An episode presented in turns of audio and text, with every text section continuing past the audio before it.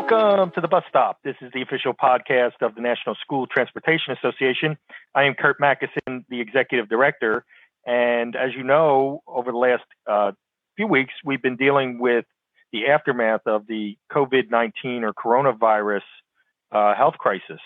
Uh, NSTA did send out a letter this week to the 50 state governors as well as Education Secretary Betsy DeVos uh, requesting that there be a mandate for states to continue funding school transportation through the end of the coronavirus health crisis.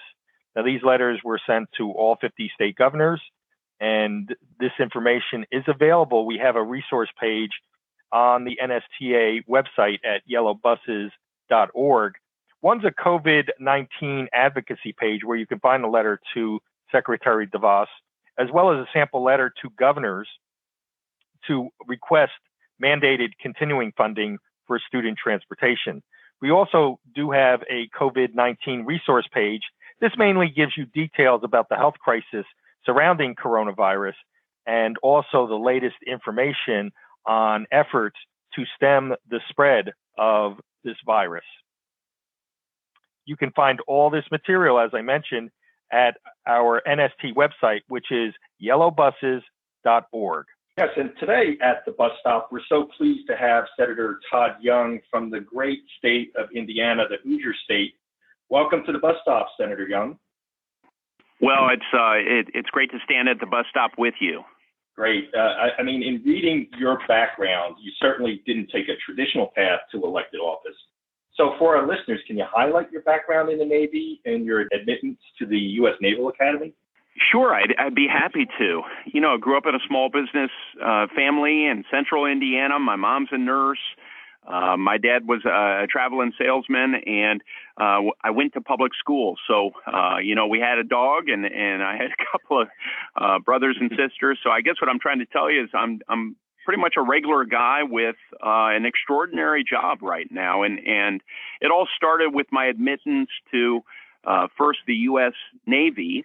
Uh, my hope was that I would ultimately uh, gain admittance to the U.S. Naval Academy. I was able to do so fortuitously after one year and uh, decided to join the United States Marine Corps after graduating from the Naval Academy. Uh, the whole ethic of service and, and pride of my country was something that was instilled into me by my family uh, and certainly cemented into my very being uh, when I uh, spent that time in the service. Um, after five years of active duty in the U.S. Marines, uh, I left service in 2000, and um, I did various uh, graduate work, uh, as you may have seen from my background. So, studied a little bit of business and uh, studied the law. And I've had some great professional opportunities. I was a management consultant, so I'd go into uh, state and local governments and not-for-profits and businesses, and and uh, essentially try and advise them how to do more with less. And um, I was a small-town attorney, uh, practicing with my wife and my father-in-law for a couple of years, and then I uh, decided to run for Congress. I still had that burning desire to serve my country, and saw an opportunity uh, before me that I couldn't pass up. So, had never run for anything before in my life, with the exception of class treasurer at the U.S. Naval Academy, but that was unopposed. Uh, so this was a big leap for um, someone who had never run for office, but uh, I lucked out. A lot of people helped me out along the way uh, spent three terms in the U.S. House and and um, in my first term in the Senate. And I really love working on issues that are important to Hoosiers, which is uh, why I'm so proud to be on this podcast today to uh, discuss some of the legislation we're focused on. Uh, that's great, and we thank you, sir, for your service to our country. Um, now, you, you're, correct. You have a very impressive resume. You have experience in the policy end, the military end, public and private sector for you was this an evolution to run for Congress, or was it a personal change in your focus? Well, you know, I had spent 18 months, uh, almost right when I left the military, working for my home state senator in Washington. uh, wasn't quite sure what I wanted to do yet uh, from a professional standpoint. So I had always had an interest, as I said, in public service. Uh, and um, through my studies in, in government, less so politics. That's never been my primary interest. But um, it, it, was while I was in the Senate that uh, I thought that maybe someday I'd run for public office if the opportunity presented itself, and and I felt like I had acquired the the uh, professional and personal experiences to actually make a genuine difference in people's lives. And so uh, those two things converged. Um, uh, after moving back home to Indiana, I uh, felt like I had something to offer uh, the people of Indiana's ninth congressional district and I was encouraged to run for public office. And uh, I'm, I'm proud of what we've done since we've been up here, really working on concrete issues that, uh, um, you know, are, are just begging for answers uh, to help keep our kids safe and, and, and to prepare uh, folks for the future and make sure that everyone can play a meaningful role in uh, the 21st century economy. Yeah, and I'm sure there's probably no real answer for this, but Maybe you can give us a flavor of what a typical day in the life of a U.S. senator is like. Well, you uh, you are correct in in the sense that there isn't um, per se a typical day, but um, the way I spend my time when I'm back home, which is uh, roughly half of uh, the days of the year uh, back home in Indiana, is I spent my time traveling the highways and byways of uh, the Hoosier State, visiting with people where they work and play and live and pray and uh, hearing their needs, their concerns, and that, of course, informs my votes. That informs all the different legislative work uh, that I work on and just keeps me incredibly connected to all of my customers. I like to say that the Constitution is my boss, but uh, when it comes right down to it, the people of Indiana are my customers, and um, you keep them happy by figuring out what they want you to work on. And um, so I really uh, enjoy that part of my job, perhaps more than uh, anything else. While I'm in Washington, D.C., uh, there are a lot of meetings. There are a lot of people from Indiana who come out and want to visit with me personally in Washington. Uh, so uh, a lot of sit downs with them. We have committee hearings to work on important issues from transportation safety to national security uh, to economic uh, um, growth and, and education and training issues. All those things are covered in great detail uh, in the course of committee hearings. And then, of course, we cast votes here uh, at the nation's capital, which is where I'm speaking uh, to you today from.